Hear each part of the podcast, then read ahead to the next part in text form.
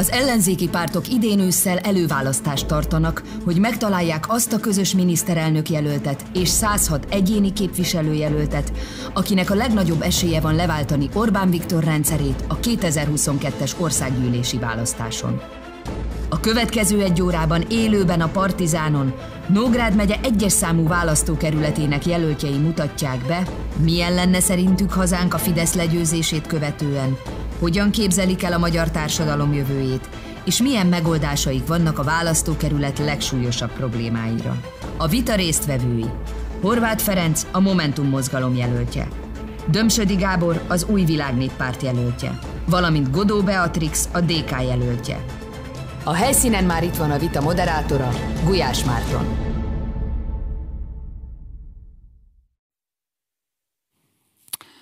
Köszöntöm nézőinket, szervusztok! Ez itt a Partizán előválasztási sorozatának, vita sorozatának soron következő állomása. Élőben jelentkezünk Bátony terenyéről, ahol a mai napon a második vitát szervezzük meg.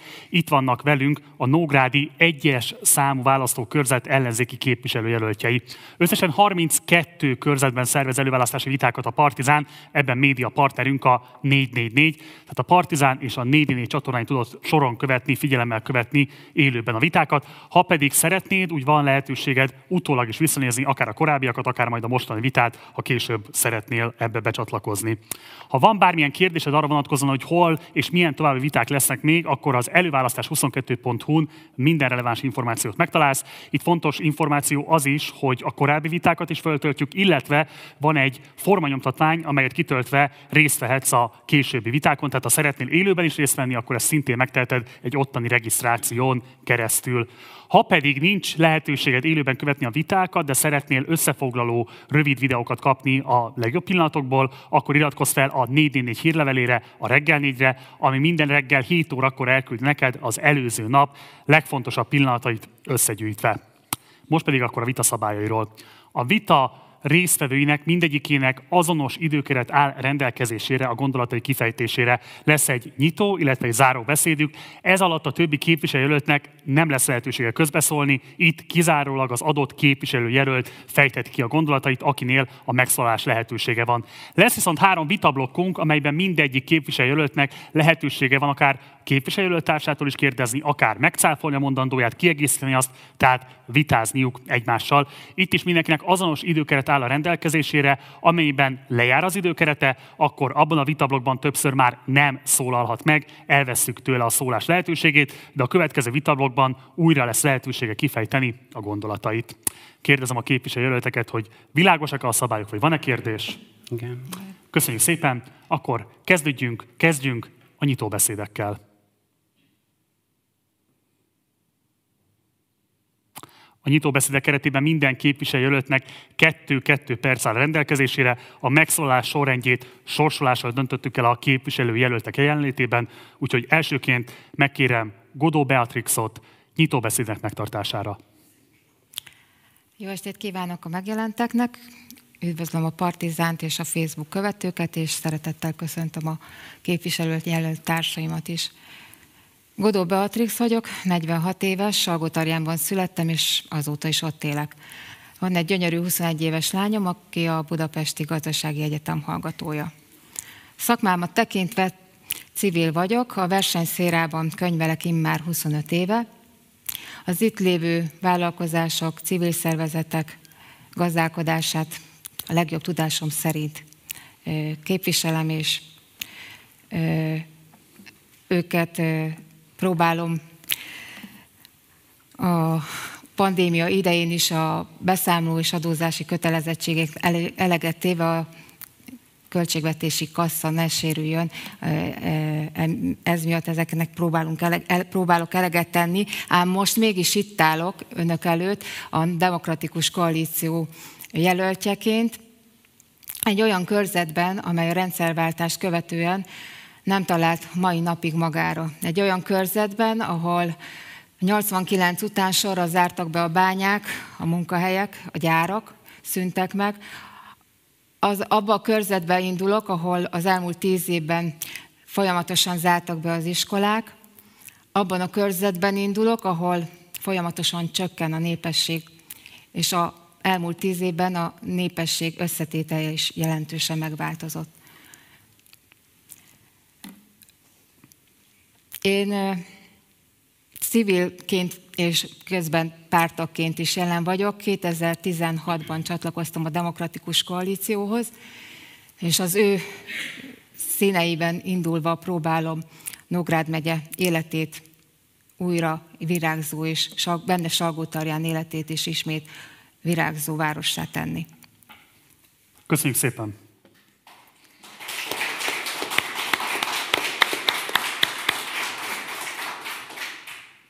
Dömsödi Gábor nyitó beszéde következik. Jó estét kívánok, engem Dömsödi Gábornak hívnak. Azt hiszem, hogy ismerik már a jó és rossz tulajdonságaimat egyaránt. Úgyhogy egy gondolattal szeretném kezdeni, és ez nem a szokásos tiszteletkör, hogy köszönjük szépen a Partizánnak, hogy lehetővé teszi ezt a megszólalást, hanem jelenlegi gondjainknak, a magyar társadalom jelenlegi gondjainknak, gondjainak egyik legsúlyosabbik az, hogy nincs média felülete az ellenzéknek, és ezért külön jár a köszönet, de Gulyás Márton csapata lehet, hogy még nem ebben a formációban, 2018-ban is segített ennek a választókörzetnek. Lehet, hogy kevesen tudják, akkor ők megmérték szintén közadakozásból a választói akaratot, és egészen pontosan előre jelezték azt. És szeretném feleleveníteni, hogy, ezer, hogy 2018-ban, ha meglett volna az összefogás, akkor a demokratikus ellenzék nyert volna Nógrád egyes körzetben. Két század vagy két tized százalékkal nyert volna, de nyert volna. Cseresznyés Istvánnak itt láttam a közönség soraiban 22,22 százalékot kapott, a DK-s jelölt majdnem 9 százalékot, én pedig 16 valamennyit. Ez több volt, mint a Fideszes jelöltnek a szavazatszáma. Akkor sajnos a Momentum még egy fiatal párt volt, a jelöltjük talán annyi szavazatot sem szerzett, mint amennyit most Feri aláírásként az ajánláshoz összegyűjtött. Tehát ez is reményre ad okot, ezért nagyon jó, hogy megvalósult az összefogás, és ezért gondolom azt, hogy igenis Nógrád egyben a Fidesz legyőzhető, és úgy, mint a nagy labdarúgó mérkőzéseknél lehet, hogy ez az elődöntő, ami harcunk, ez lesz a döntő, mert én azt hiszem, hogy ez egy nehezebb választás lesz, mint legalábbis önöknek, a demokratikus ellenzéknek, mint a 2022-es. Köszönjük szépen! Horváth Ferenc nyitó beszéde következik. 45 éves leszek ősszel, közgazdász vagyok, 20 éves vezetői tapasztalatom van. 2002 óta arról szól az életem, hogy munkatársaimmal közepes és nagyméretű szervezetek közepes és nagyméretű szervezeteket teszünk jobbá, eredményesebbé, hatékonyabbá. Részletesen életrajzomat megtalálják az interneten. Egy lányom és két fiam van. Feleségem Mester Anita állatorvos, akivel a maconkaitóval szemben lévő tanyánkon élünk. Nem 47 vagy 20 éve ö, élek itt Nógrádban, hatodik éve kötődöm a megyéhez. Nógrád nem ott tart, ahol tartania kellene. Szeretnénk ezen jó, irány, jó irányba változtatni, ezért az elmúlt egy évem a megyéről szól. Létrehoztuk a Nógrádot újszerű módon bemutató, posztonként százezeres elérést biztosító Viláv Nógrád, Várrád Nógrád közösségi média oldalainkat, Nógrádi Mesék címmel verses mesekönyvet írtunk, és egy éve dolgozunk programjainkon, melyekkel egyről a kettőre szeretnénk juttatni a térséget. Azért dolgozunk, hogy ne kelljen elmenni, azért, hogy érdemes legyen hazajönni. Helyi politikánkat megyeszékhelyünk Salgótarján és járási központjaink Bátonyterenye és Pásztó megerősítésére alapozzuk. Azt szeretnénk, hogy fél óránál rövidebb idő alatt el lehessen jutni mindenkinek a munkahelyére, általános vagy középiskolájába és az egészségügyi intézményekbe, hogyha szükségük van rá. Fejlődő, Salgótarjánról szóló fejlődő völgyváros, Bátonyterenyéről szóló fejlődő kertváros, Pásztorról szóló fejlődő kisváros, és a kistérségekről szóló fejlődő kistérségek programunkat, Továbbá a, a, a nagyszülők és unokák, a családok és fiatalok és a Momentum Nógrádnak a felzárkóztatási programját megtalálják a jelölti Facebook oldalamon. Köszönöm szépen. Köszönjük szépen. Köszönjük szépen, ezek voltak a nyitóbeszédek. Következik az első vitablokk. Az első vitablok címe Kihívások a rozsda övezetben, és így szól az első kérdés a képviselőjelöltekhez.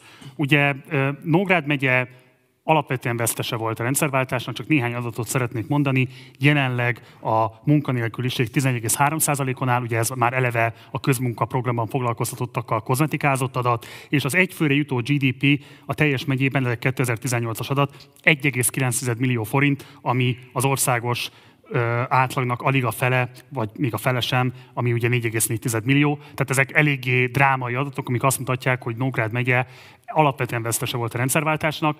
A kérdés alapvetően így szól önökhöz, milyen fejlesztés politikai prioritásokat kellene kijelölnie egy új kormányzatnak ahhoz, hogy ez a tendencia megforduljon, és a Nógrád megyében élők nyertesei legyenek egy 22-ben bekövetkező esetleges kormányváltásnak. A megszólalás sorrendjét itt is sorsolással döntöttük el, elsőként Dömsödi Gábornál a szó.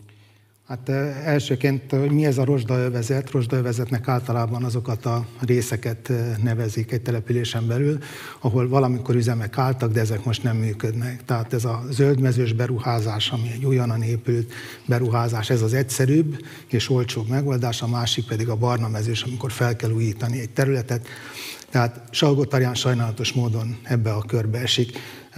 Műsorvezető úr idézte a számot, hogy a nemzeti jövedelemnek hány százalékán tart Nógrád megye. Én, ha jól emlékszem, a számra 43,3 százalék volt 2019-ben. Az országos átlagnak a 43,3 százaléka.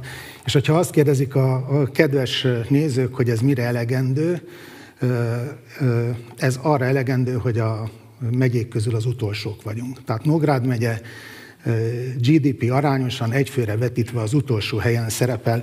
Mondok számokat, mert felírtam, tehát itt van még két sereghajtó, Szabolcs-Szatmár Bereg megye, ők 58,8-del állnak. Én rosszul mondtam a Nógrádi számot, 44,3. Tehát ez teljes bitek 1% alarébb vagyunk. De akkor is ott van utánunk Szabon, Szatmár, Bereg 58,8-al és 58,9-el békés. Én nem hallottam soha országgyűlési képviselőtől a parlamentben, hogy verte volna az asztalt, hogy valamit tenni kell ezzel a megyével. Pedig ez nem egy mostani tendencia, ez több mint tíz éves tendencia, de mondom az utolsó gazdasági válság utáni évet, ami 43,9% 2009-ben, és előtte 2008-ban 44,9 volt. Tehát ez egy folyamatos tendencia. Egyetlen egy képviselőnk soha, semmikor nem verte az asztalt. Én voltam a szocializmusban is parlamenti tudósító, akkor az nem a demokráciájáról híres kor volt, 1986-ban, 87-ben, de akkor azért a képviselők bár jobban meg voltak félemlítve, verték az asztalt, hogy hozzanak fejlesztést az ő megyéjükben. Mai hír a nyugdíj a nyugdíjkorrekció. Ugye holnap után kellett volna kijönni az új számoknak, évelején emeltek 3%-ot a nyugdíjasoknak, aztán 0,6-et, és ezt most korrigálták nagyon sok embert érint. Erről is írtam számokat, lehet, hogy nem fogom Bocsánat, képviselő csak annyi, hogy a diagnózis mellett... Jelölt még, jelölt. Te, tegye meg, hogy mindenképpen kitér arra is, hogy milyen megoldásokat javasolna, hogyha adott esetben Jó. ön nyer mandátumot 22-ben. Egy mondattal megoldom ezt az egészet, verni kell az asztalt. Fel kell erre a gondra hívni a figyelmet, hiszen nem szakadhat le így, ez a megye, ez nem önhibájából szakadt le így. Tehát verni kell az asztalt. A csecsemő halálozás sem a megyének a sara. Okay. Kormányzati segítség nélkül egy évtizedek óta utolsó helyen szereplő megye nem tud kimászni a kátyúból. Okay. És akkor mondanám a nyugdíjat, mert ezt se tudja itt megoldani. Csak azért egy... szorítanám önbe a szót, mert rengeteg kérdésem van még ebbe a blogba, és el fogja használni az időt, és szeretném, ha tudom, majd azokra is válaszol szolgálni. De szerintem ez a legfontosabb kérdés, mert a nyugdíjasoknak a nagy része, 72 ezer nyugdíjas, 60 ezer forintot nem érő, nem, el nem érő nyugdíja rendelkezik. 142 ezeren 60-80 ezer között vannak, és most lesz a nyugdíjkorrekció. És azok, akik nagyon nagy nyugdíjat kapnak, azok arányosan nagyobb korrekciót kapnak, mint a kisnyugdíjasok. Én azt javasolnám, a országgyűlési képviselő lennék, hogy az átlag nyugdíjnak megfelelő emelést adják oda, az most 12 ezer forint lenne, és az segíteni ezt az oldót egy kicsit összezárni. Ez egy képviselő feladata, hogy a megyéjében lévő, nagyon sanyarú helyzetben lévő embereknek képviselje az érdekeit és verje az asztalt. Nagyon köszönöm. Horváth Ferenc képviselőjelölt úr, kérem, hogy mondja el a gondolatait. Köszönöm szépen. Ezzel kapcsolatosan is abból indulunk ki, hogy a járási központokat Salgótarján, Bátonyterenyét és Pásztót szeretnénk megerősíteni, és akkor mondom, hogy mi a mi megoldási javaslatunk. Ugye az volt a kérdés, hogy milyen fejlesztéspolitikai prioritásokat tartunk fontosnak. Egyrészt működő cégeket szeretnénk az ipari parkokba. Szerencsére az ipari parkok megvannak, fejlesztés van további ipari parkokkal kapcsolatosan Bátonyterenyén és Pásztón is, és vannak még üres helyek a Salgótarjáni ipari parkokba is. Mi azt gondoljuk, hogy település, településenként, a járási központonként egy-egy felelős kollégát kellene azzal megbízni, hogy ezeket a, a, az üres ipari parki helyeket töltsék fel, tartsák a kapcsolatot az ott lévő gazdasági társaságokkal, és azokat a szabad kapacitásainkat, amik egyébként hely, részben helyben vannak, itt részben 60-ban, 60-ban járnak a kollégák, részben a fővárosban, esetleg külföldön vannak, ezeket próbálják meg eladni. Aztán mi azt gondoljuk, hogy Salgótarjánba le kellene telepíteni egy nemzeti üzleti szolgáltató központot, két-háromszáz főnek munkát adva, ugye ezek általában nyelvet beszélő fiatalemberek, egész megváltoztatná a városnak a karakterét, az arculatát, a vásárlóerejét. Másrészt Salgótarjánba szeretnénk hozni egy másik hazai üzleti szolgáltató központot is. Az egyik programunk az, hogy föl szeretnénk újítani a társasházakat. Bátonyterenyén is 60-nál több emeletes ház van, Salgótarján meg egy lakótelepfáros. Gyűjtünk is ehhez tízezer aláírást, és azt tervezem, hogyha ugye túljutok az előválasztáson, akkor a második parlamenti napomon bemegyek, és oda szeretném tenni a döntéshozók asztalára azt a tízezer aláírást, ami egy látványos megerősítése annak, hogy azt a programot, ami a Momentumban arról szól, hogy százezer lakást fogunk korszerűsíteni energetikailag, elsők között tudjuk elkezdeni abba két-három-négy Nógrád megyei városba, ahol egyébként emeletes házak vannak munkahelyek. Azt gondoljuk, hogy akkor maradnak itt a fiatalok, és nekünk is akkor lesz jobb az életünk, hogyha ha olyan környezet vesz körül bennünket, az épített környezetre is gondolok, ahol jó élni. Ezért az a javaslatunk, hogy minden településen, minden településen legyen legalább egy olyan ember, aki, akinek az a munkaköre és a feladata, hogy a településeknek a szépítéséért, gondozásáért feleljen meghaladja az időnket. Akit érdekel, nézze meg a felzárkóztatási programunkat. Elsősorban a nagyszámú cigány lakosságnak kínálunk munkalehetőséget és kiutat az évtizedes helyzetből. Azt gondoljuk, hogy az idős gondozás szintén egy olyan terület és témakör, hogy a fővárosnak a relatív közelségében lehet építeni erre az üzletágra és szektorra. A Nógrád megye a legerdősültebb megyéje az országnak, ugye 40 százalék az erdő, erdő Nógrádban. Nem beszéltem a turizmusról, és még jó néhány dologról, de az a baj, hogy én is elbeszélem az időmet, úgyhogy átadnám a Beatrixnek a szót. Köszönöm. Köszönjük szépen.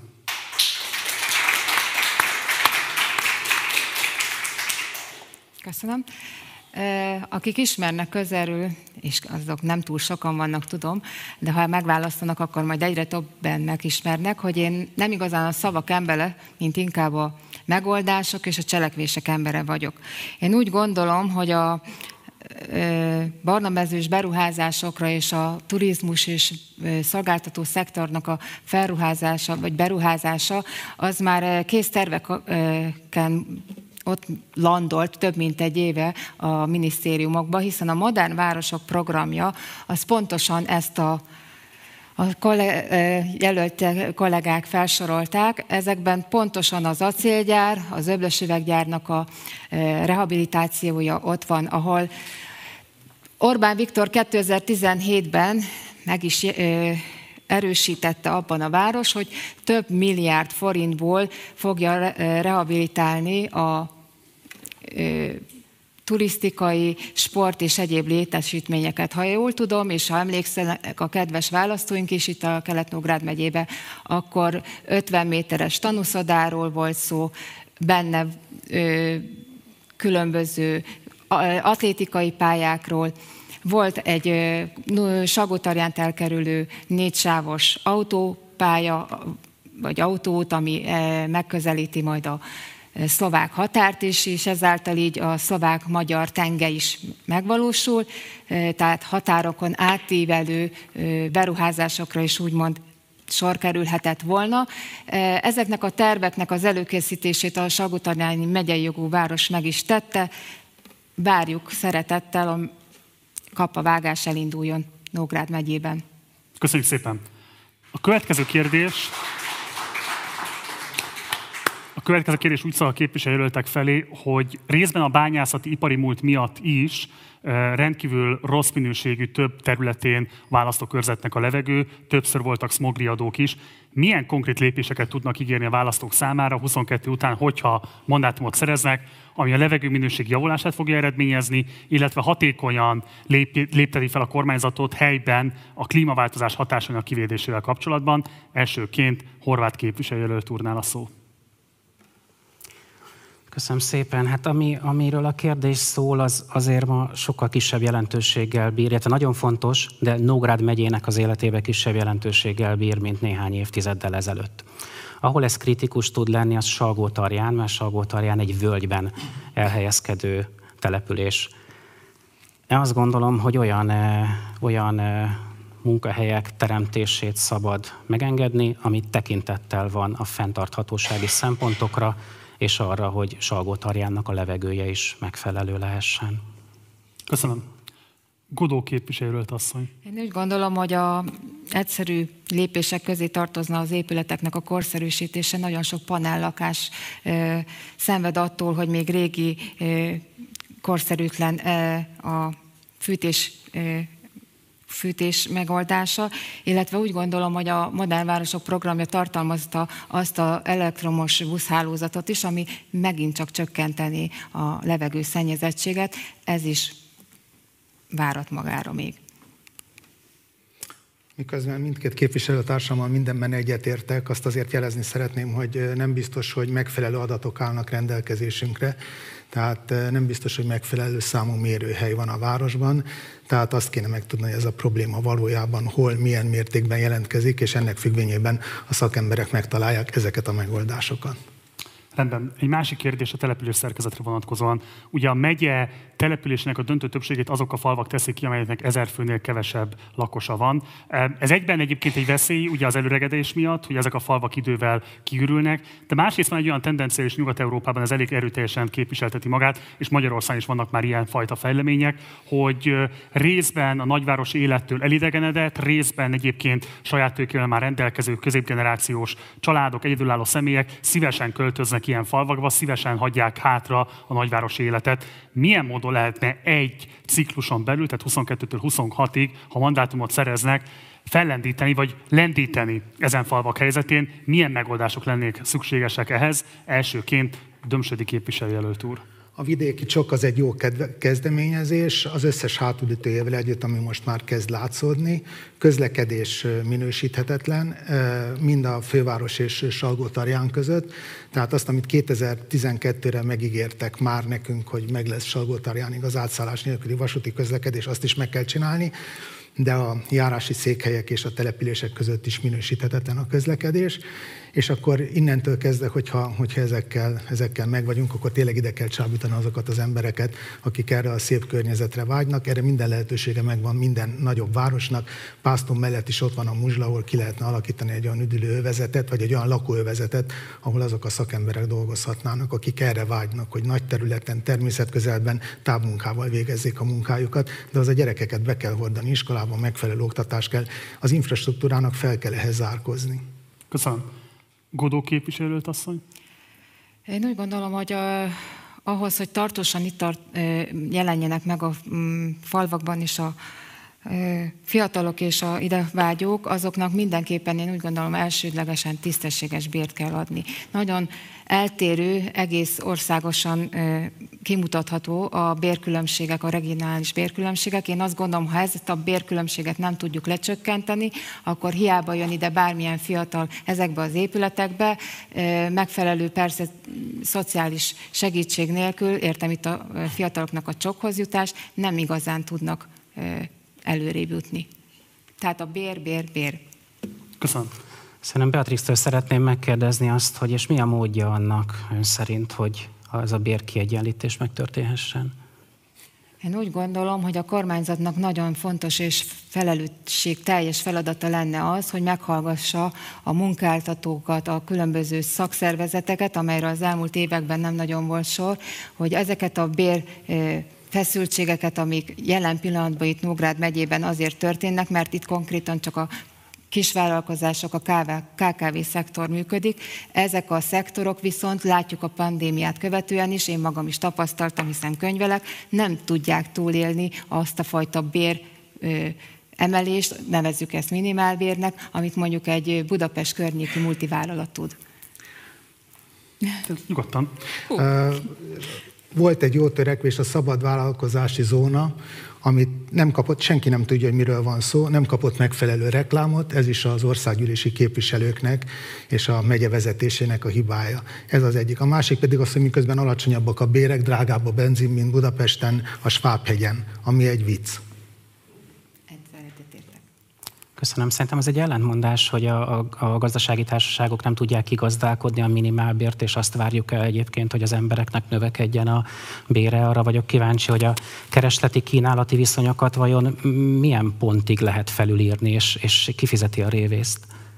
Nézd, én úgy gondolom, hogy Nógrád megye kettőbe, ha ahogy látom a Momentumnak és többek között ez a célkitűzése, hogy a nagyobb tőkerős cégek ide kerüljenek, a négysávos út ezt lehetővé is teszi, most már reméljük nem az itteni dolgozók kerülnek gyorsabban Budapestre, hanem a nagy tőke hozzánk. Én úgy gondolom, hogy a nagy tőke viszont egy szakképzett munkaerő nélkül nem fog ide jönni. Ez egy hiú ábrán, hogy ide cégeket úgy hozunk, hogy közben nincs megfelelő munkaerő. Mert ma már, ha az oktatást is nézem a kedves elmúlt évtizedekben, az kormánynak különböző pízai felmérések is mutatják, hogy sajnos a közép és általános iskolába nem fektetett be a kormány középszintű a tudása a fiataloknak. Ezektől a fiataloktól a multinacionális cégek, ahol ráadásul most már az elektronikai és a informatikai tudás egy elvárt dolog a mai 21. században, nagyon sok fiatal itt ezt nem tudja produkálni. Így van.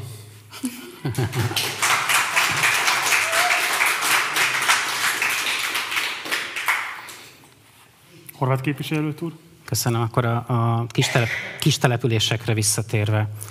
Azt gondoljuk, hogy ez is a járási központokat kell megerősíteni, és megfelelő kistelepülési infrastruktúrát kell kialakítani.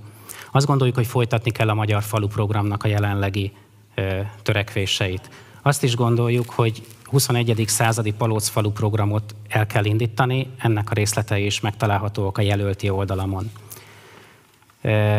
Azt gondoljuk, hogy az óvodáknak és az általános iskolák alsó tagozatának feltétlenül a településen kell lennie, a felső tagozatnak a közelben. Iskola, mikrobuszos iskolabusz programot kell indítani.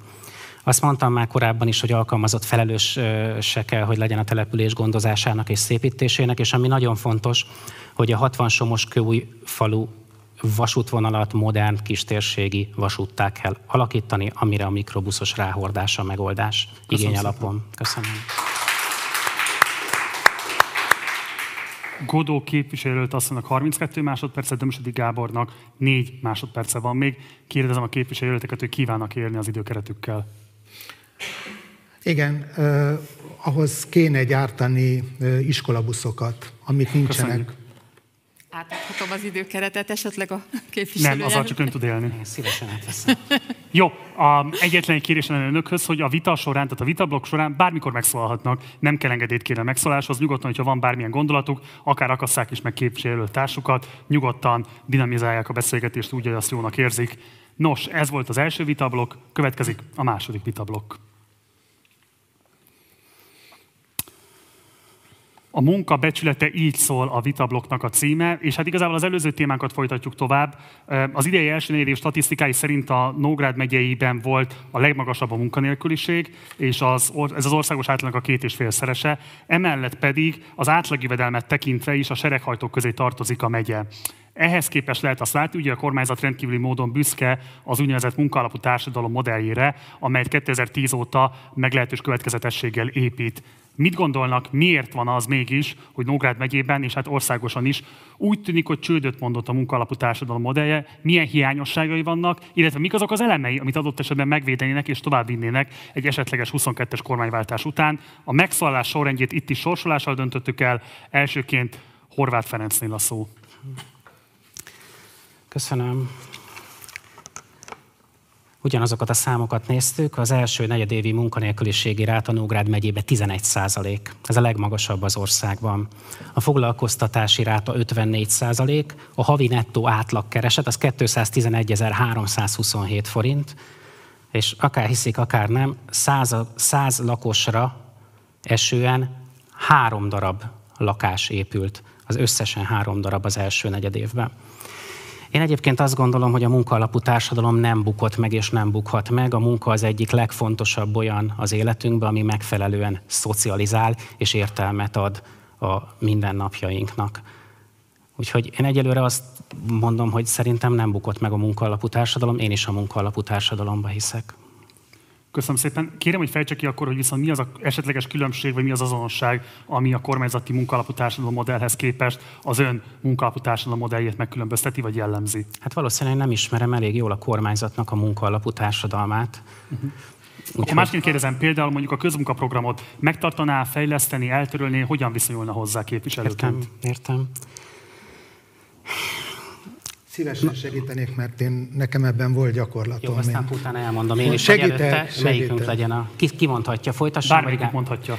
Szóval... Uh, Utána majd szeretném Igen, ez, ez, ez egy létező probléma, hogy Nógrád megyében olyan alacsonyak a bérek, hogy amikor egy polgármesteri hivatalban van itt körünkben Salgó Tarján polgármestere, a bérminimum miatt emelni kell a béreket, akkor az a dolgozóknak a nagyon nagy százalékát érinti.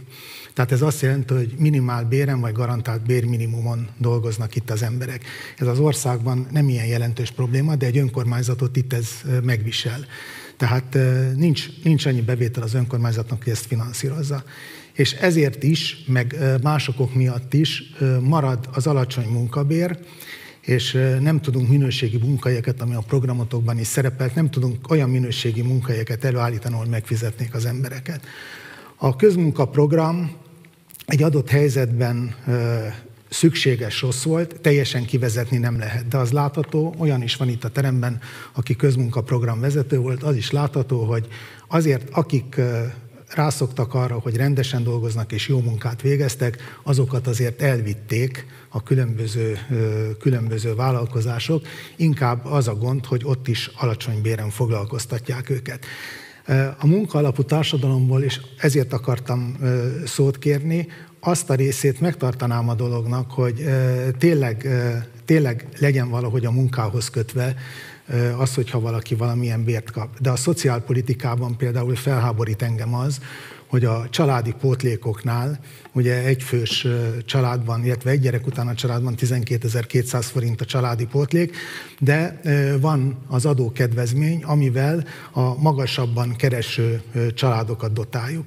Na most ez is ebbe a ez is ebbe a körbe tartozik. Én ezt biztos, hogy megváltoztatnám, mert ez mérhetetlenül igazságtalan.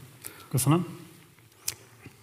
Akkor nagyon röviden befejezem. Mi szerintünk is folytatni kell a közmunkaprogramot és a közfoglalkoztatást, hogy meddig azt majd a, a, az adott időszaknak az elemzéseiből érdemes ö, megítélni. Ezt most országosan is mondom, ez a Momentumnak az álláspontja, és Nógrád megyébe ezt meg azt gondolom, hogy még komolyabban gondolom.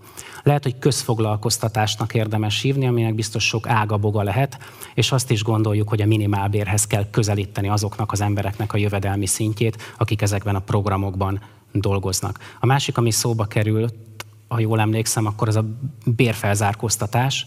Ugye erre természetesen országosan nagy szükség van, vagy nagy szükség lehet, és most akkor csak, hogy teljesen lehessen érteni a, a nyugat-európai bérekhez történő felzárkóztatásra gondolok egyrészt, másrészt a Nógrád megyei béreknek a magyarországi országos átlaghoz történő felzárkóztatására gondolok másrészt.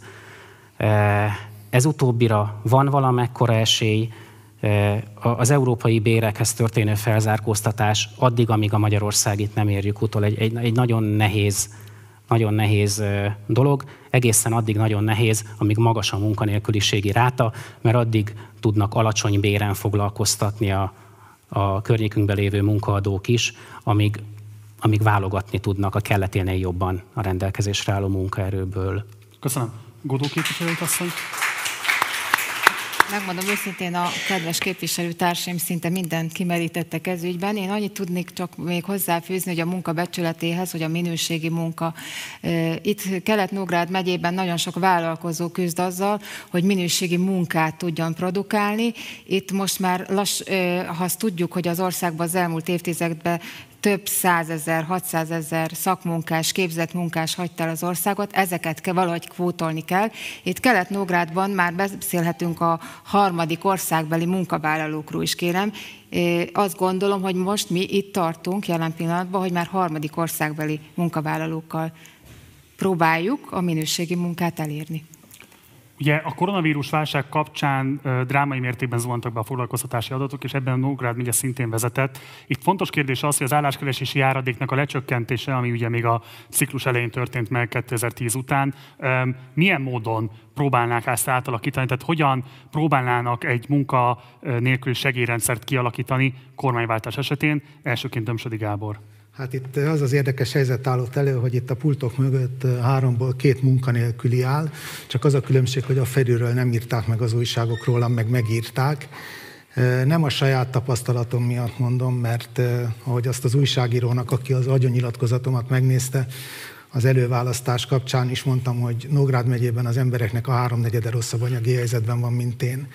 De azért az mégiscsak egy tarthatatlan helyzet, hogy egy koronavírus járány esetén is egyébként is az álláskeresési hozzájárulás három, azaz három hónapig jár.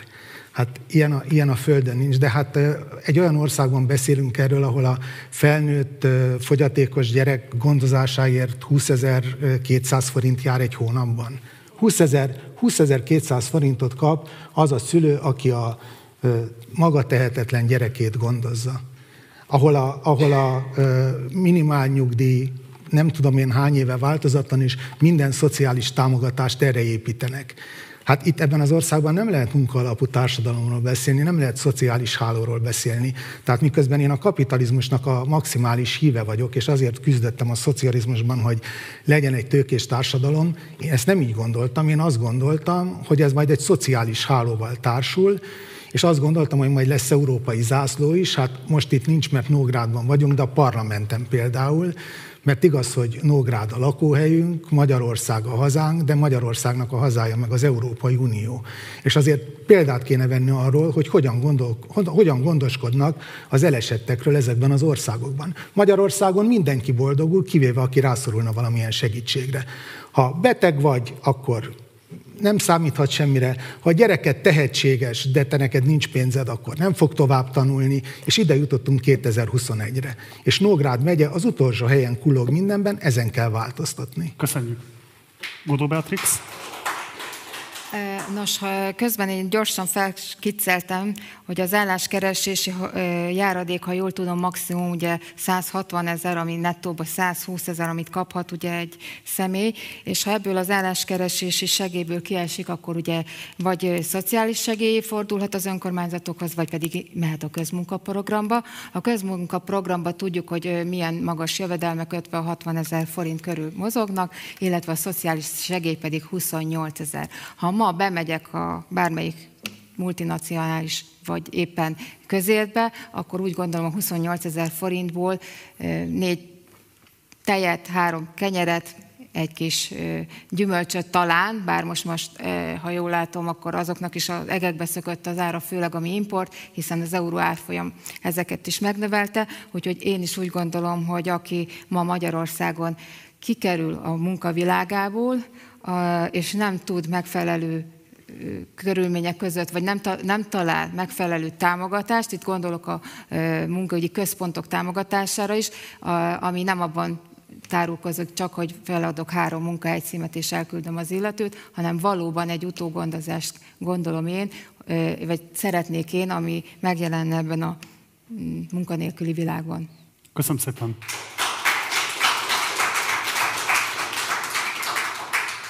Köszönöm. Meglettem az előbb szólítva, és az tragédia, hogy a koronavírussal összefüggésbe a Gábor elvesztette az állását. Én nem voltam munkanélkül, és most se vagyok. Állás nélkül vagyok, ami egy tudatos döntés volt évelején. És azért döntöttünk úgy, nyilván a családdal is átbeszélve, hogy Nógrád megyére fogok koncentrálni, mert tisztességesen föl szerettünk volna készülni, meg szeretnénk nyerni az előválasztást, és azt gondoltuk, hogy ehhez érdemi programra, javaslatokra, és azok megvalósítási hátterének az átnézésére, a források hozzárendelésére van szükség. Tehát egyrészt ezzel foglalkoztam az első fél évben, másrészt, amit az elején is mondtam, írtunk egy Nógrádi Mesék című verses mesekönyvet, amit a kisfiunknak a harmadik születésnapjától fogunk egyébként piacra dobni. Ami a, a, az eredeti kérdést illeti, két dolgot különböztetnék meg. Egyrészt én nem tudok annál sokkal jobbat javasolni, mint hogy azt az időszakot, ami ma három hónap, azt hat hónapra növeljük meg. Ez egy olyan általános megközelítés, ami mindenkire vonatkozik a javaslatom szerint, aki betöltötte a 30. életévét.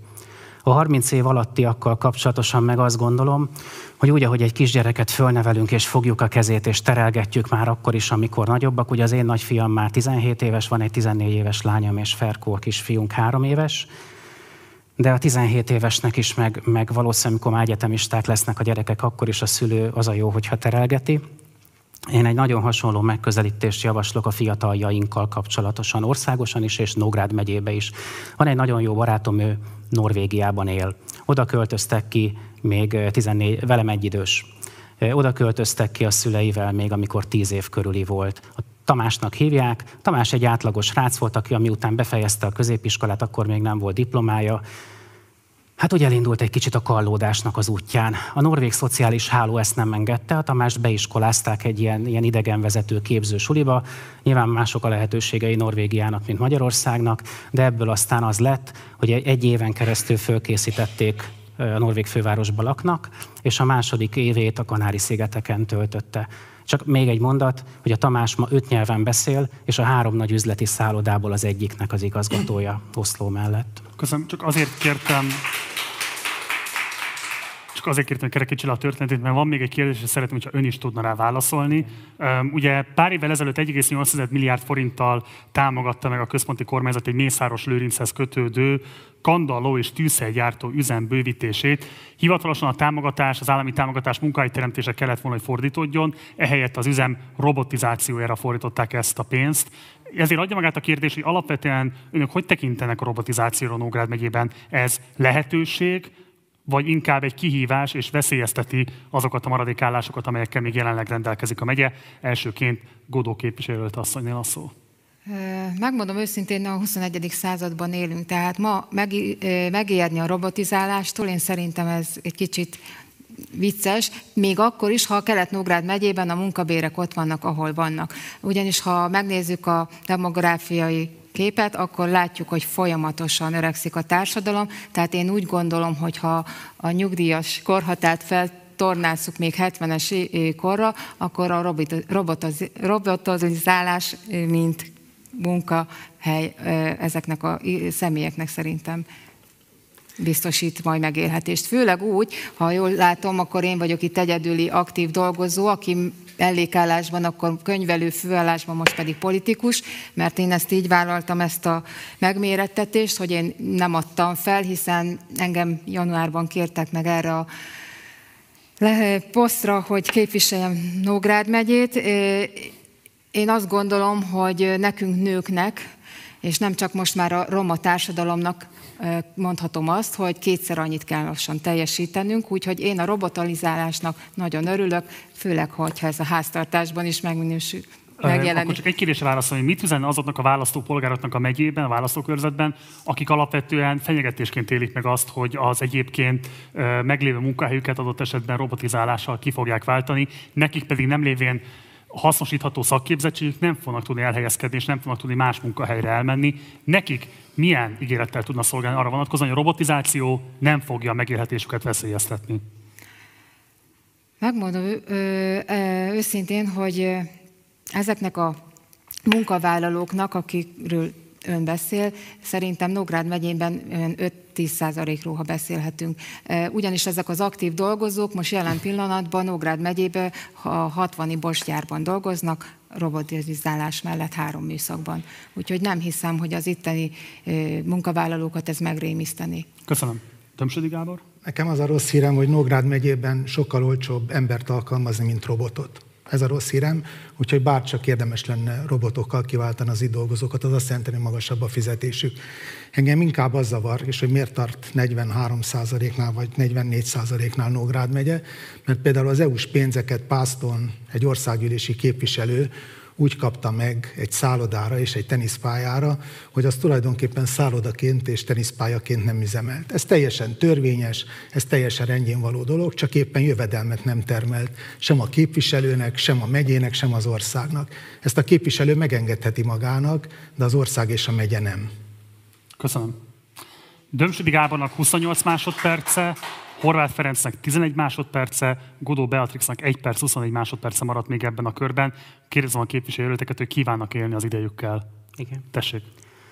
Köszönöm. Azt, hogy az ember vagy a, a technológia az olcsóbb, az csak időtáv kérdése. Minél hosszabb az idő, annál olcsóbbá válik a technológia, és az innováció és a technológiai fejlődés a helyes irány, azt gondolom.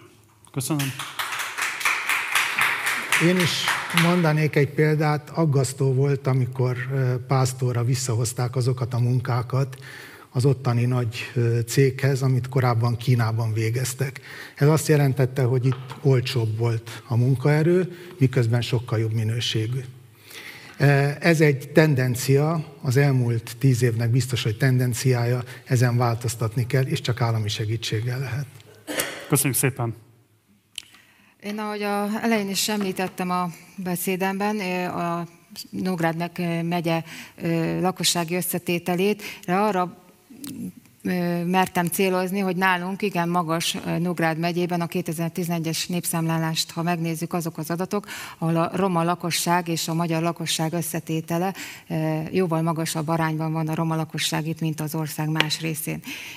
Beszélgettem jó pár hete ezelőtt egy roma önkormányzati képviselővel, akik maguk is belátták, hogy ma Magyarországon tanulás, tanulás nélkül nem tudnak munkahelyekre bekerülni. Éppen ezért nekünk és a ellenzéki képviselőtársaimnak is az a véleményünk, és a programban is ez van, hogy az oktatásba minél több forrás biztosítani. A kedves kormány is, ha már a Kína felé kacsingat, akkor megfigyelhetné azt, hogy a kínai kormány mennyi GDP-ből mennyit finanszíroz az oktatásra. Ha mi Magyarországon ezt elérjük, akkor szerintem nem lesz sem roma kérdés, sem munkabecsülete. Köszönjük. Oda néztünk, és finanszírozunk egy kínai egyetemet, úgyhogy segítségükre vagyunk. A Köszönjük. roma kérdés meg külön ötlet. Köszönjük szépen. Köszönjük. Véget ért akkor ez a vitablokk is. Következik a harmadik és egyben záró vitablokk.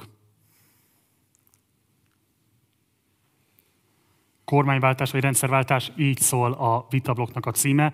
Az előfelhozott tűzhelygyártó cégnek jutatott állami támogatás fölveti azt a kérdést, ami 30 éve végigvonul a magyar politikán a rendszerváltás óta. Nevezetesen, hogy a különböző állami támogatásokat mindig úgy címkézik a különböző kormányok, 2015 és 2010 után is, hogy ezek a munkahelyteremtést szolgálják. Na most azt most már lehet látni különböző kutatások és egyéb empirikus adatok alapján, hogy ez nem feltétlen alakul így. Tehát ezek a központi állami támogatások nagyon sokszor például mondjuk nyugat-európai cégeknek a profitját finanszírozza, vagy pedig hazai nagyvállalkozók számára szintén a profitszerzésnek egy nagyon fontos eszköze, de kevés csorog le ebből konkrétan a munkavállalókhoz. Éppen ezért kérdezem önöket, hogy kormányváltás esetében milyen fejlesztéspolitikát szorgalmaznának, mihez kötnék az egyes cégek állami támogatását, hogyan tudnák garantálni azt, hogy az ténylegesen bérfejlesztés szolgáljon, és ne magán vagyonok gazdagodását. A megszólási sorrend itt is sorsolás útján dölt el, elsőként Dömsödi Gábor.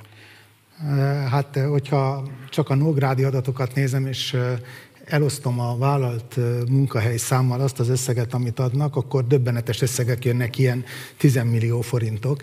És én azért életem meghatározó részében vállalkozóként dolgoztam. 1982-ben készít, csináltuk az első magánvállalkozásunkat. Úgyhogy mindig felkapom a fejem, hogy Jézus Mária, hogy lehet, hogy lehet ilyen összegeket adni egy munkahelyteremtésre. Én is azt hajtogatom, amit azok, akik értenek hozzá, hogy a kis és középvállalkozásokat kéne sokkal jobban fejleszteni, mert ez látszik is, tehát ez egy településen is látszik, hogy ahol ezekkel erősebb lábon állnak, ott kevésbé van kitéve például az önkormányzat bevétele egy válságnak, vagy egy, vagy egy járványnak, vagy annak, hogy a tőkés azt mondja, hogy mostantól olcsóbb Kínában a munkaerő, és oda viszem. Tehát erre megvan az, erő, meg, megvan az egészséges arány, megfelelő szakembereket kell megfelelő helyeken alkalmazni, és nem politikai döntéseket kell hozni, és főként el kell a látszatát is annak kerülni, hogy a korrupció valamilyen módon részese ezeknek a döntéseknek. Köszönöm. Godó Beatrix. Hát rendszerváltás, ami 89-ben ahol én, én 14 éves voltam, az úgy látom, hogy elmaradt. Itt most már valóban kormány és korszakváltást kell a ellenzéki tábornak létrehozni ahhoz, hogy valóban a Dömsödi Gábor szavai valóra váljanak. A korrupció az ma Magyarországon minden egyes területen megjelenik, főleg az uniós források és pályázatok útján, úgyhogy én úgy gondolom, hogy mindenképpen, bár most az Európai Unió talán fejlesztés alá is tesz egy olyan eszközt, egy olyan applikációt, ahol a kedves választópolgárok megmutathatják, vagy jelezhetik azokat a épületeket, komplexumokat, amik az európai forrásból épülnek, hogy azok valóban megépültek-e, és valóban azt a célt szolgálják. Úgyhogy én remélem, hogy a kormányváltás után ehhez csatlakozunk mi is, és adott lesz a kedves választóknak is ezeket a dolgokat, nem csak hatházi képviselőtársunk után, hanem mi magunk is leleplezni. Köszönjük szépen, Horváth Ferenc. Köszönöm fejlesztési pénzeknek az odaítélése volt az eredeti kérdés. Ez szerintem gazdasági, szociálpolitikai és területfejlesztési kérdés is. Ilyen vonzatai is vannak. Minden esetben azt kell végig gondolni, hogy mi a célja a kormányzatnak, a területnek, a megyének, és egyáltalán a pénz odaítélőjének. Meg különböztetni kell mindenféleképpen a nagy gigaberuházásokat, a közepes beruházásokat, vagy közepes eredményességi árbevételű gazdasági társaságokat és a kicsiket, és mindegyiket az adott célok vizsgálatát követően szabad csak finanszírozni. Itt általában a közepesekről esik kevesebb szó. Azt gondolom, hogy azok a társaságok, akik már önerőből el tudtak jutni valahova, és vagy a nemzetközi terjeszkedés, vagy a hazai terjeszkedéshez kell egy kis segítséghez hozzájutniuk, ezek méltatlanul háttérbe vannak szorítva. Nagyon sok esetben a kis és középvállalkozásokhoz porlasszák el a pénzeket, amire egyébként nagyon nagy szükség van, de meg kell nézni a célt, és meg kell nézni azt az időtávot, amíg az vagy meg fog tudni térülni, vagy amíg az segíti a piaci verseny jelentős torzítása nélkül ezeknek a társaságoknak a mindennapjait.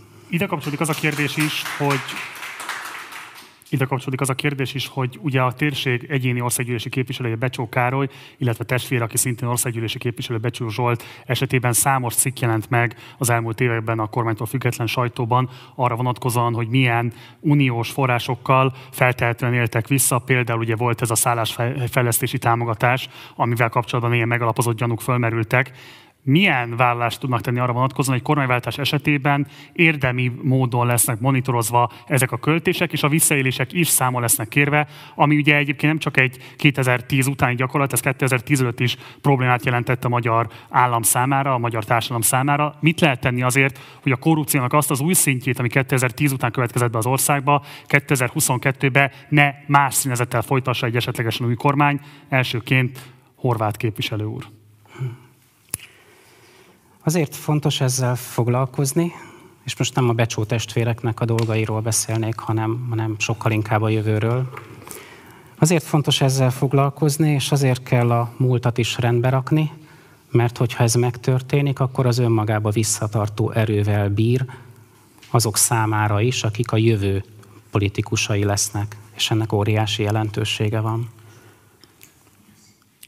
Én, ö úgy gondolom, hogy a Demokratikus Koalíció képviselő miniszterelnök jelöltje Dobrev Klára ennek kimondóan vagy kimondottan a zászlajára tűzte a korrupció ellenességet. Én azt gondolom viszont, hogy az ügyészség és a különböző hatalmi ágak, amíg el nem válnak, addig ezek a korrupciós ügyek mindig meg lesznek akadva, és mindig benne ragadnak majd Horváth András zöld dossziéjában.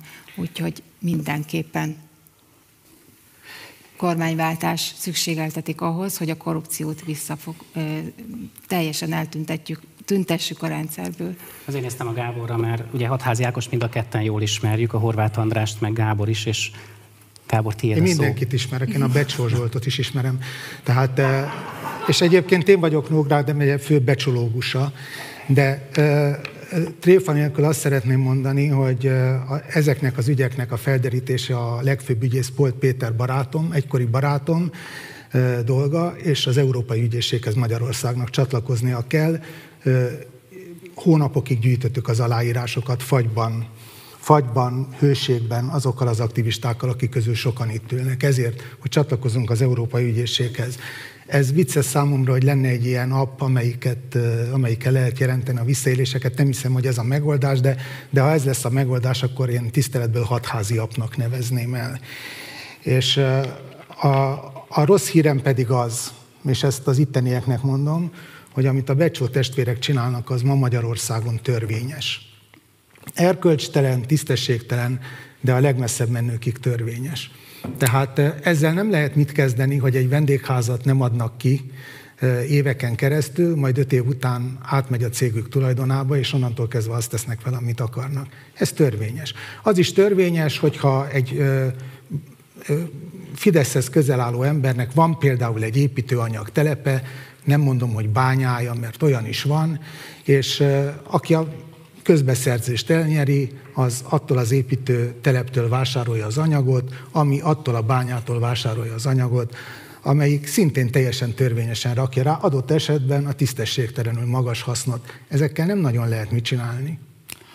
Hadd kérdezem meg azt, hogyha már itt utólag, tartunk. Utólag, bocsánat. Ha már itt tartunk, hadd kérdezem meg, hogy ugye az előválasztási nyilvántartásba vételnek a folyamatában volt egy kisebb kalamajka abból, hogy nem kívántak befogadó nyilatkozatot adni Tömsödi Gábornak. Ezzel kapcsolatosan Pálinkás József és tőle függetlenül Márkizai Péter is azt problematizálta, hogy megítélésük szerint a hat párt nem kellőképpen nyitott a civil jelöltekre, van-e kritikája az előválasztás folyamatával kapcsolatban? Érvényesnek tartja-e akár Pálinkás József, akár Márkizai Péternek a kritikáját? Természetesen van kritikám, de én nagyon örülök, hogy ez létrejött. Tehát annak is nagyon örülök, hogy itt vannak a Bea és a Feri, mert már nagyon untuk azt a magányos harcot, amit itt páran, akik itt vannak a teremben folytattuk, úgyhogy itt van az erősítés. Van kritika, de ez az első. Ahhoz képest, hogy négy évvel ezelőtt, vagy három évvel ezelőtt nem tudtunk megegyezni abban, hogy visszalépjünk egymás javára, vagy hogy együttműködjünk, ahhoz képest nem a kritikának van itt a jele, kell szűrni a tanulságokat. Persze, én is nagyon hiányolom a civileket. De ez, ez volt az első eset, és a végén befogadtak. Igaz, hogy nem az a párt fogadott be, akit gondoltam, de nagyon hálás vagyok nekik, mert ez egy demokratikus lépés a részükről. Kit gondolt volna képviselőt úr? Én megjelöltem egy sorrendet, nem, elmondhatom a sorrendet, amit megjelöltem.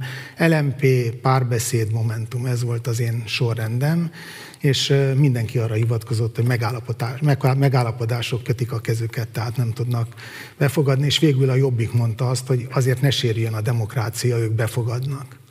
Szerintem egy másik, ez egy nagyon dicséretes gesztus. Egy másik bonyodalom, amivel kapcsolatban remélem, hogy a képviselőtek fognak tudni majd tájékoztatással szolgálni, úgy szólt, hogy ugye ellentmondások keveredett a helyi MSZP, a pártközponttal arra vonatkozóan, hogy pontosan melyik képviselőtet is támogatják az előválasztás során. Ugye a központ, a pártközpont úgy nyilatkozott, hogy Horváth Ferencet részesíti előnyben, a helyi szervezet viszont azt mondta, hogy Godó Beatrix a jelöltjük. Jelenleg ki az MSZP által támogatott jelölt itt Nógrád egyes körzetben, Tessék, Gúzó Beatrix. Megmondom őszintén, amikor ezek a hírek fölreppentek, én is a Facebookról lettem, ott láttam meg, hogy az MSZP az a Momentumos Horváth Ferencet támogatja.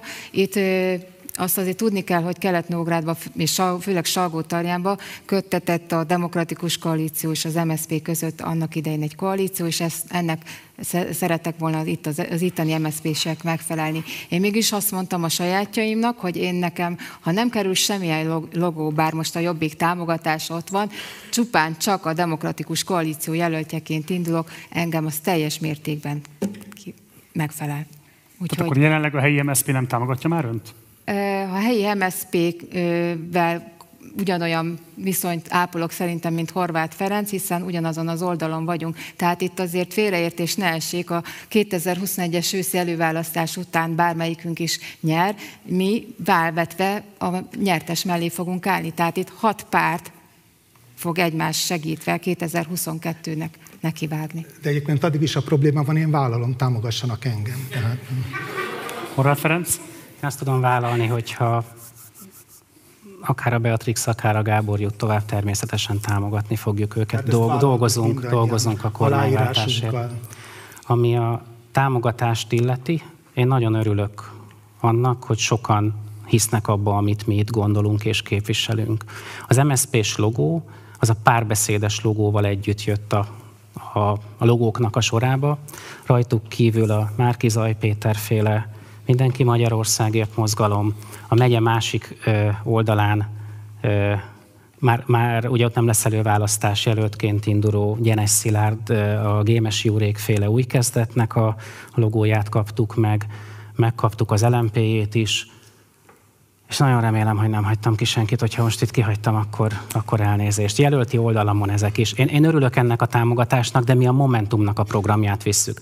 És akkor, amikor megkaptuk ezeket a támogatásokat, akkor megköszöntem egyesével mindenkinek, a párbeszédtől egyébként Karácsony Gergelyéktől és a egyébként teremben itt lévő Berki Sándortól is rengeteg támogatást és segítséget kaptunk, és mindenki felé azt mondtuk, hogyha van olyan fontos gondolat, amit szeretnétek, hogy beépítsünk az egyébként most Momentum által képviselt és FIT programba, akkor legyetek szívesek, mondjátok el, és akkor azt a programnak a részévé is fogjuk tenni, és egyébként a Sándoréktól a rendészettel, a rendőröknek az életével, a korkedvezményes nyugdíjjal hasonló kérés érkezett, ez része is. Nem kekeckedni akarok, de továbbra sem értem, és kérem, hogy segítsenek megérteni, ki az MSZP által támogatott jelölt az előválasztáson. Ez fontos a választók orientálása szempontjából. Kit támogat helyben az MSZP?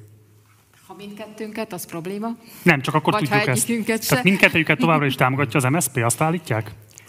Én nem folyásolom be a semmelyik választópolgárt, és nem minősítem sem politikai hozzáállások alapján, úgyhogy ha engem támogat az MSZP, támogat, ha nem, nem.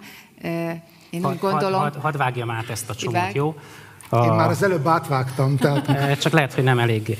A, a, tehát az, hogy a hatházi Ákos mind a ketten ismerjük, és az Ákos mind a kettőnkről jó véleménnyel van, ez szerintem egyikünknek se ez rossz. Jó, az jó. egy más kérdés, hogy a hatházi Ákos nem véletlenül a Momentumnak a színeibe politizál. A szavazólapon, a párbeszédnek... Én javasoltam neki, hogy politizáljon. Köszönjük, és ahogy, és ahogy, és ahogy hallottuk, én egyébként sajnálom, hogy nem a Momentum fogadott be Gábor, mi erről annak idején beszéltünk veled is, és a Momentummal is egyébként. Nagyon hasonló a gondolkozásunk. Van egy 20 évvel több élettapasztalatot, ami egyébként egy óriási dolog. A, hát nem irigyelek ezért a 20 évért. A, a, de... ami rád vár fantasztikus 20 év lesz, mint hogy az előző 20 év is az volt. Az MSP logó a szavazólapon az én nevem mellett lesz. Rendben. Egy másik kérdést engedjen Bocsánat, meg. szeretnék reagálni, mert nagyon fontos. Tehát azt szeretném üzenni annak, aki esetleg fideszes és valamilyen trükközésen töri a fejét, hogy valamelyik jelöltet a három közül taktikailag támogassa, hogy ne tegye mert úgy is segíteni fogjuk egymást. Tehát én segíteni fogok, ha nem én nyerek, akkor segíteni fogok a másik két jelöltnek, és ezt szerintem megkaphatom az ő támogatóiktól is, úgyhogy ne próbálkozzanak ezzel. Én nagyon örülök annak, hogy hárman vagyunk, és még van a vitából néhány perc, de azt mondom, hogy ez egy előrevívő színvonalas vita volt az én szememben. Nagyon jó lett volna ilyeneket folytatni hosszú éveken keresztül az ellenfelekkel, de amióta én itt Nógrád megyében politizálok 20 éve, ilyenre még nem került sor. És ez baj. És örülök, hogy ez itt van, és tényleg tiszta szívvel fogok tudni mindenkit támogatni a maiak alapján. Köszönöm. Horváth Ferences szól még egy kérdés. Az országos nyilvánosságban is feltűnés keltett azzal az újszerű javaslatával, ami szerint a Somoskői várat egy területcsere keretében Magyarországhoz kellene csatolni. Itt fontos kérdés az, hogy ugye maga a Momentum rendkívül módon elkötelezett és nagyon agilisen elkötelezett az európai integráció gondolata mellett, ami ugye a határok elmosásával jár együtt, tehát a határok átjáratóságát is magába foglalja. Kérdezem azt, hogy mennyiben szükséges egy ilyen területrendezési ötlettel fellépni, nem mond ez ellent az európai elköteleződésnek, ha egyébként pont erről szólna az európai idea, hogy a határok, a nemzetállami határok ilyen szempontból tökéletesen átjáratóak, nincs jelentőség annak, hogy egy vár Szlovákia vagy Magyarország területén található meg. Igen, ha el akarnám viccelni a választ, akkor azt mondanám, hogy a kormányzatnak javasoltam azt, hogy területcsere alapon kezdeményezzen tárgyalásokat Szlovákiával az egyéb a Somoskői várról. Aki esetleg nem ismeri, mert nem csak Nógrád megyébe nézik vélhetően ezt a beszélgetést. A Somoskői vár a magyar határtól körülbelül annyira van, mint mi vagyunk egymástól, vagy mint, mint, mint a nézőtér. Ez egy, ez egy nagyon sok éves rossz döntés, ami most van, és akkor a szlovák oldalon körülbelül 10 kilométerre van az első település. Úgy lenne észszerű, hogy ez a vár Magyarországhoz tartozzon. Hát. És hogyha ha, ha erről el tudunk kezdeni beszélgetni, mert ez egy teljesen értelmetlen dolgot oldana föl akkor, akkor, akkor ez egy nagyon jó dolog. Hadd akkor valamit, ugye nyilvánvalóan félre ne értsen, nem állítom azt, hogy ez egy revizionista gondolat lenne, de mégiscsak fölvetheti a revizionizmusnak a vágyát a Momentummal szemben. Érdemes egy ilyen ötlettel előállni akkor, amikor ennyire adott esetben feszült a két ország viszonya. Egy alapvetően nyilvánvalóan jó szándékú, de mégiscsak könnyen félreértelmezhető ötlet nem adhat-e okot arra, akár szlovák oldalon, akár magyar oldalon, hogy nemzeti nacionalista erők ezt provokációnak éljék meg? Mi a két versenytársamtól eltérően ebbe a fél évbe kb. 80 dologról mondtuk el az álláspontunkat és a gondolatunkat. Azt hisszük, hogy az előválasztás az értékválasztás is, és hogy azoknak, akik ránk szavaznak, kell ismerni azt, hogy mi hogy gondolkozunk. Köszönöm. Erről a dologról én így gondolom. Köszönöm szépen. Dömsödi Gábornak 12 másodperce, Godó Beatrixnak 2 perc 9 másodperce maradt még. Kérdezem a képviselőteket, hogy kívánnak élni az idejükkel. Én csak annyit fűztem volna ehhez a várhoz, hogy hasonlít ez a visszacsatolás egy kicsit a, vagy a határok mentén, hogy a vá, megértem, nekem a Fidesz kormánynak a politikai határvonalaknak a meghúzása jutott eszembe, hogy a választó körzeteket csatolgatta a legutóbbi törvénymódosításába. Úgyhogy én, nekem csak egy ilyen gondolat jutott eszembe, hogy ez jelenleg a nagy politikában is így működik, hogy a választói körzeteket sajnos nem olyan helyre pakolják, mert én nagyon örülnék, ha például Karancsalja, ami körülbelül Salgótarjántól 3-4 kilométerre van, mi körzetünkben lenne.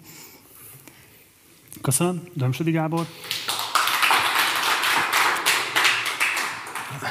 Én próbálom jól érteni, nem félreérteni, mert ez egy félreértető javaslat volt, úgyhogy mivel én a Ferinek drukkere vagyok, én nem látok bele semmi rosszat. Köszönjük szépen!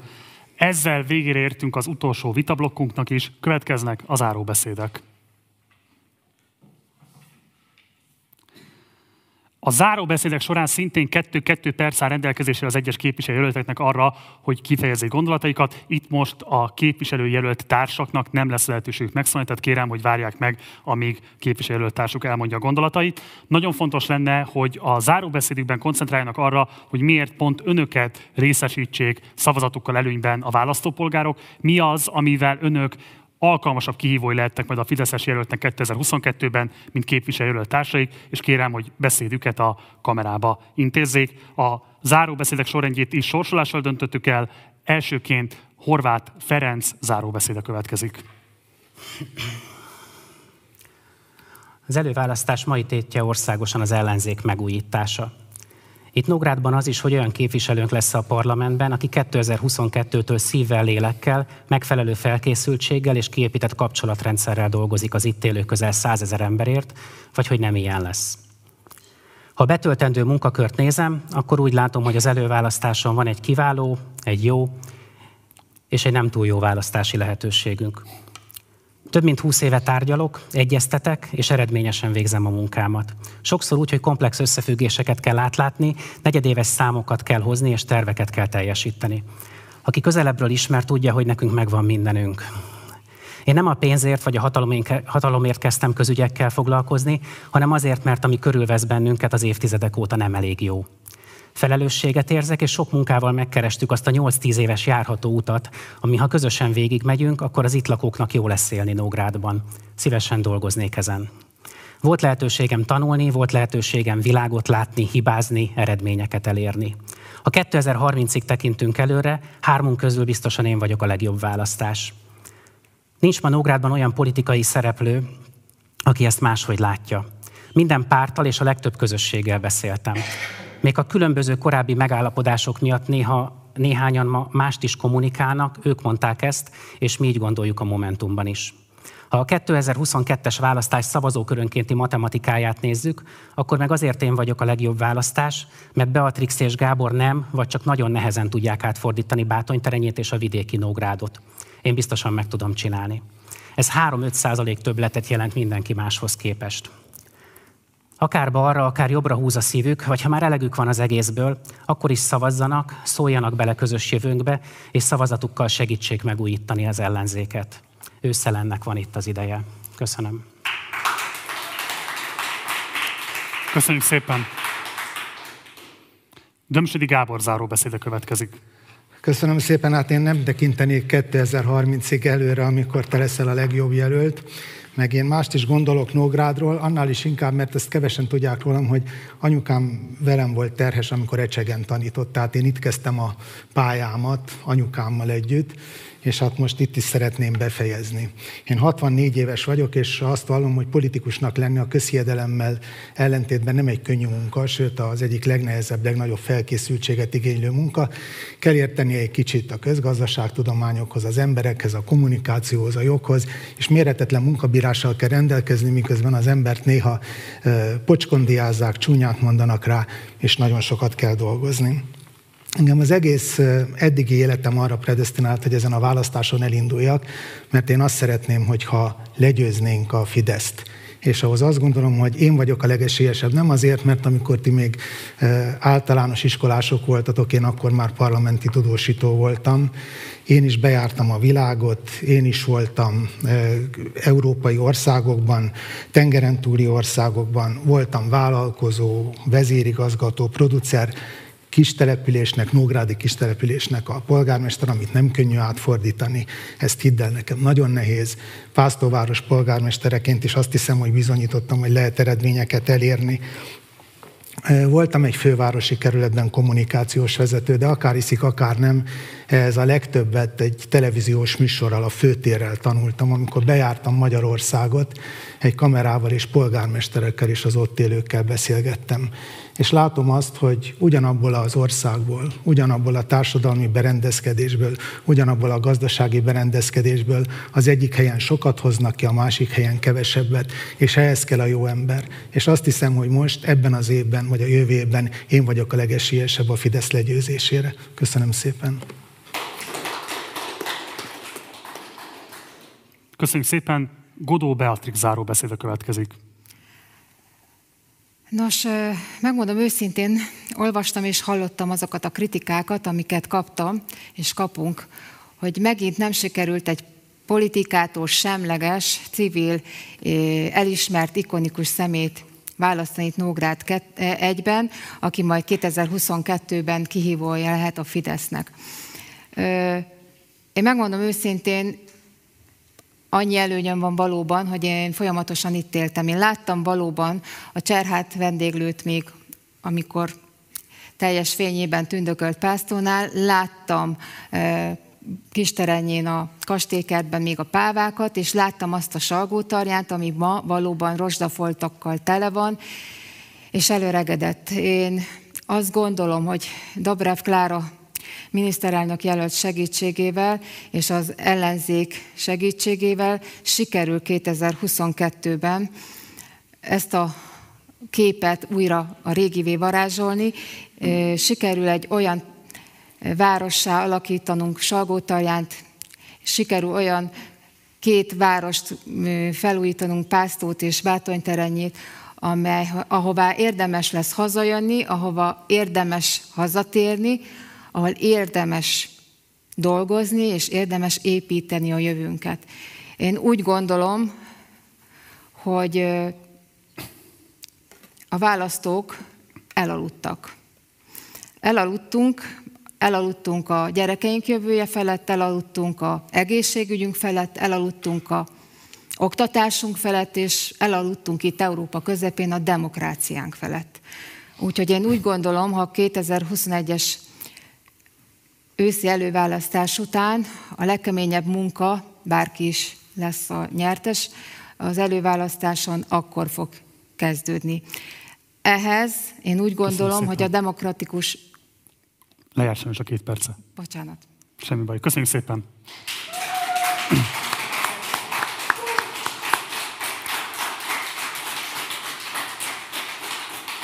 Ezek voltak a záróbeszédek, és ezzel a Nógrád egyes választókörzet ellenzéki képviselőjelöltjeinek vitája véget ért. Egy nagy tapsot szeretnék kérni az összes ellenzéki képviselőjelöltnek a közönségtől.